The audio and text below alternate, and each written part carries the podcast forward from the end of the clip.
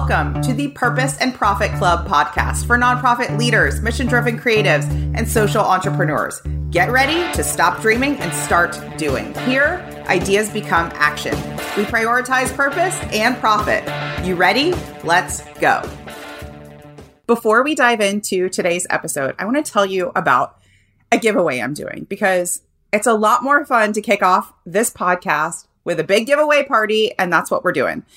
So, if you subscribe, rate, and review this podcast, take a screenshot of it and send it to me via direct message on Instagram at Splendid Consulting. That's all you have to do to be entered in the giveaway. Okay.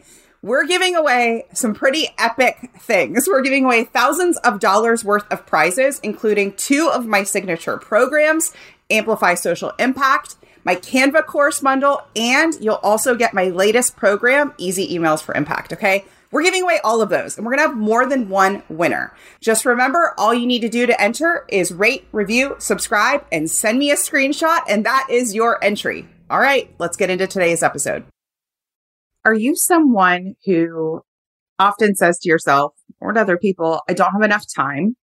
I'm working after the kids go to bed or I'm working late nights and I just have too much on my plate. Today's episode is for you so many years ago, this used to be a problem for me too.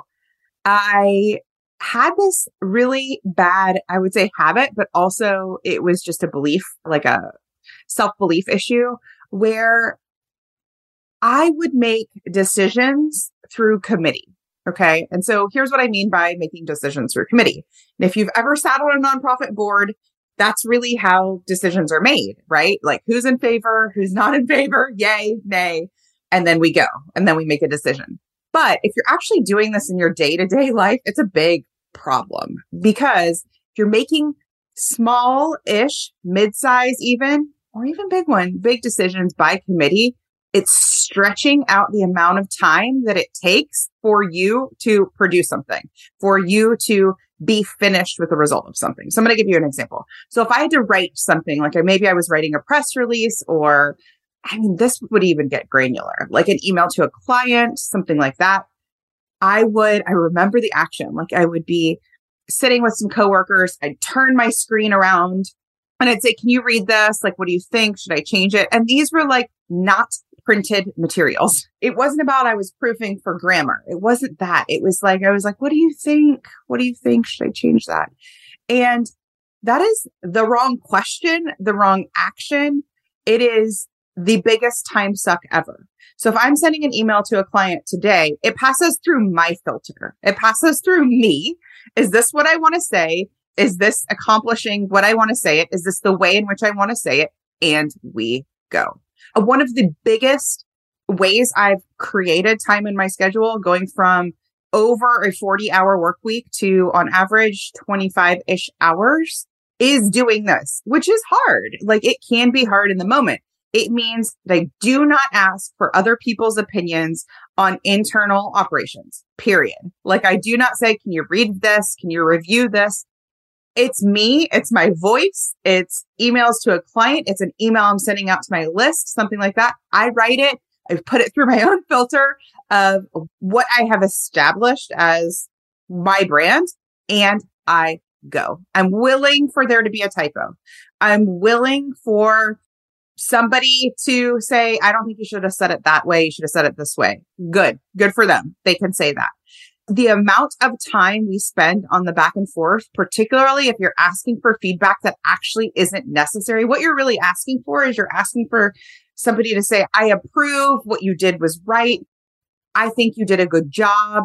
Those are all things you can actually say to yourself. So if you're writing an email to a client, you're writing an email to a funder or something like that, you're writing an email to anyone, you can put it through your filter. You can read it once and go, all right, grammatically looks good, smelling looks fine. I approve. I think it's good to go and I'm going to send it. And that's it. When you do that, you get so much more time back and you become more efficient in your own writing, in your own internal operations, in all of it. So it was really I will say, I wanted to say it was really freeing when I stopped doing that. But the truth is, before it was freeing, it was uncomfortable. So when I began this consultancy, one of the things that happened was I was a solopreneur. So I was running everything, right? With the exception of my accountant, with the exception of a couple of contractors. I am bouncing things off myself. And that was uncomfortable at first before it was freeing. I remember an inclination, a tendency, a, a kind of nudge where I was like, should I have my husband read this first before I send it out? Should I have somebody else read this first before I send it out? And I stopped doing that. I actually was like, what do I think? Do I think this is good to go? Do I like the images in this blog post? Do I like the copy I've written for the sales page? Do I like the press release that I've written? Do I like it? Is this within alignment for what it is I do, for what it is the client needs? Yes. I don't need my husband, my friend, my coworker, my contractor. I don't need their eyes on it. That's not what this is for. So if you find yourself saying, I don't have enough time constantly, I want you to kind of do a self audit where you're like, am I asking for feedback where I actually don't need feedback? Now, when a graphic designer is working with me on something, there are times where I'm like, Hey, let's move this over here or show it to me in a different color. That's collaborative feedback that makes sense, right? But let's think about the graphic designer. Before the graphic designer sends it to me, I don't want them to be asking their significant other what they think of a project their significant other has nothing to do with, right? Has nothing to do. Like, it's like, I, I don't know. What is the project for? Right? Like, so why do we do this? We do this because we're just looking for that confidence, that buy-in from other people so we can give it to ourselves.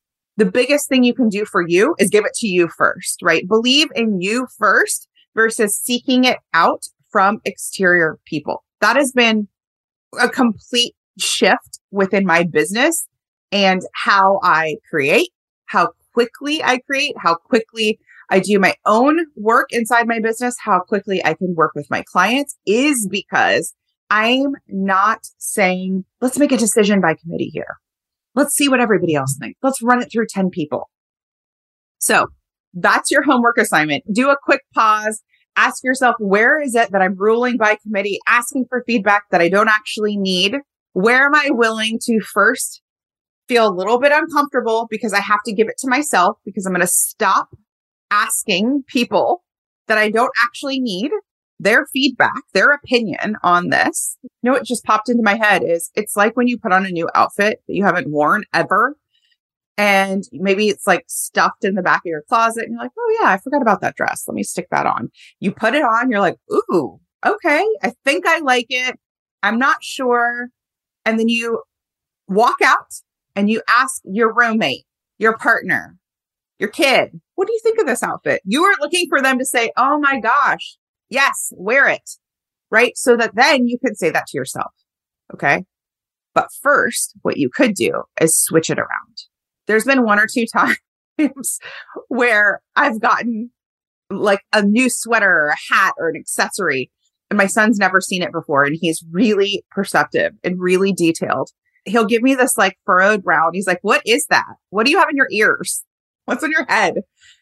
And in that moment, it's a fork in the road. I could say to myself, Oh, does it look weird? Okay, it looks weird. All right. Yeah, yeah, yeah. You're right. I just won't wear it okay, he's a seven year old. Like I want him to also wear, have his own identity and his own style. And if I give him a furrowed brow, I don't want him to go and just take off whatever cool thing he put on that day. And I'm going to model that for him too. So that means in the moment where he's like, I don't, your earrings look weird. Your hat looks weird. I haven't seen you wear a hat like that before. I'm going to be like, yeah. Do you want to hold on? Do you want to try it on? Cool. You want to touch my earrings? What do you think? And he might still say it's weird. And that's okay. It's that same piece because then I say to him, I will say it out loud. Well, I love it. I think it's really cool. I just found it in the back of my closet and I'm excited to wear it today. And I can use that same thing, that same principle inside my business. And you can too. It doesn't mean that we're blind and unwilling to make changes when there's clearly an edit that needs to be made or something like that. It doesn't mean that you're like, well, I like it and I'm just going to leave it that way. Okay. That's not what I'm saying.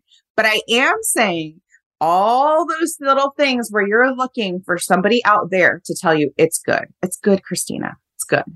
You can actually say that to yourself first. And the best news ever is when you say that to yourself first, that confidence comes through on whatever it is, whether it's a social post, whether it's a new campaign, whether it's a pitch that you're doing. When you like it first, more of you will show up in it, whether it's written, whether it's a video, whether it's anything, right? Your own confidence will show through in it. And inevitably, the person on the other side of it is more likely to go, that was good. I like it. Right. And you're giving them the space and the freedom to tell the truth. Because truly, in the beginning, when I said I would turn my computer around and I would say, Will you read this real quick? Truly, in those moments, that person already is perceiving through my verbal and nonverbal cues. Can you please tell me this is good?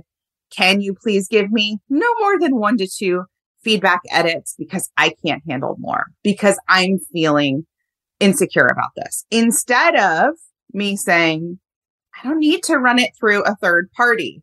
This is how we do. And when I'm willing to make a mistake, I'm willing for there to be big wins and big fails because that is how my business grows. That is how my organization grows. That's how more people hear about what I do and are attracted in my world. Not when I ask 10 people for their opinion and then I get 10 different voices, hodgepodge, like a patchwork quilt, right?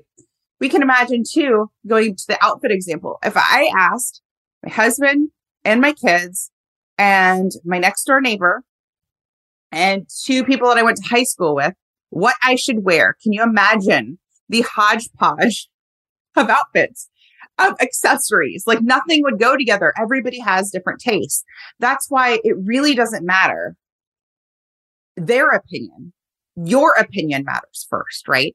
Your brand values matter. It matters that you stay within the guardrails of your own organization, of your own mission, of your own brand.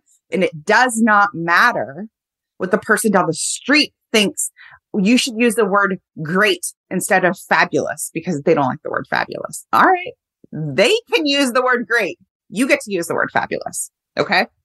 Have a wonderful week. Have a fabulous week. I'll see you next time.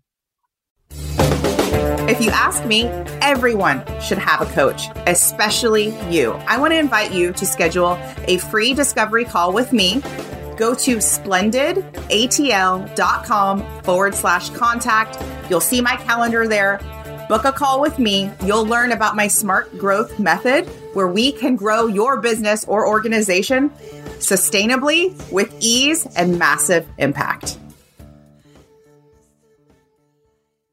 Think you've reached out to everyone in your network? Are you out of ideas to get noticed and get funded? I hear you. That's why I'm giving you a chance to steal my prospect list. Yes, you can generate leads for your nonprofit or impact driven business.